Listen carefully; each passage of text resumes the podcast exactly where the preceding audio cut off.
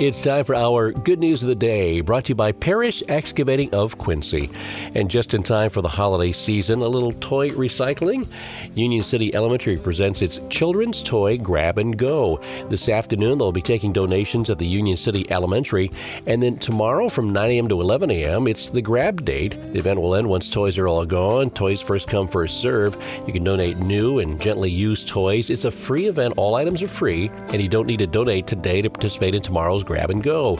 They say no stuffed animals or blankets unless new with tags. No toys resembling weapons will be accepted. All electronic toys must be in good working condition. Batteries do not need to be included. So if your kids have toys they've outgrown, great place to donate them. And if you know someone that needs a toy, Saturday morning will be a great spot to pick it up from 9 a.m. to 11 a.m. at the Union City Elementary. All leftover toys will be donated locally. It's the Union City Elementary and their children's toy grab and go. A wonderful show of that holiday spirit. And that's our good news of the day, brought to you by the guys and gals at Parrish Excavating of Quincy. Thankful to have the opportunity to bring you the good news on AM 1590 and FM 95.5 WTVB.